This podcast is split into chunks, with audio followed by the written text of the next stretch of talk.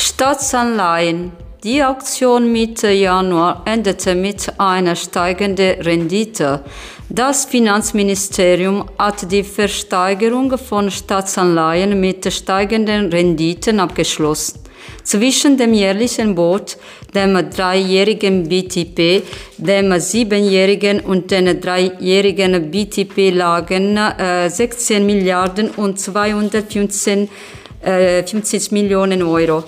Das, das Monatsboot wurde mit einer negativen Ausbeute von 0,4 Prozent ausgezeichnet. Das dreijährige BTP hat eine geringere negative Rate als die vorherige Auktion Mitte Dezember, minus 0,25 Prozent gegenüber den negativen Raten von minus 0,5 3,0 Prozent zum Ende des Jahres 2020.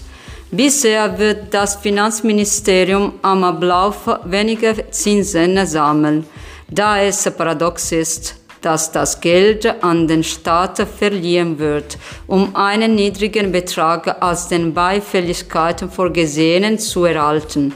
Für das sieben Jahres BTP ist der Zinssatz bei Fälligkeit um minus 0,30 Prozent um 0,11 Punkte gestiegen.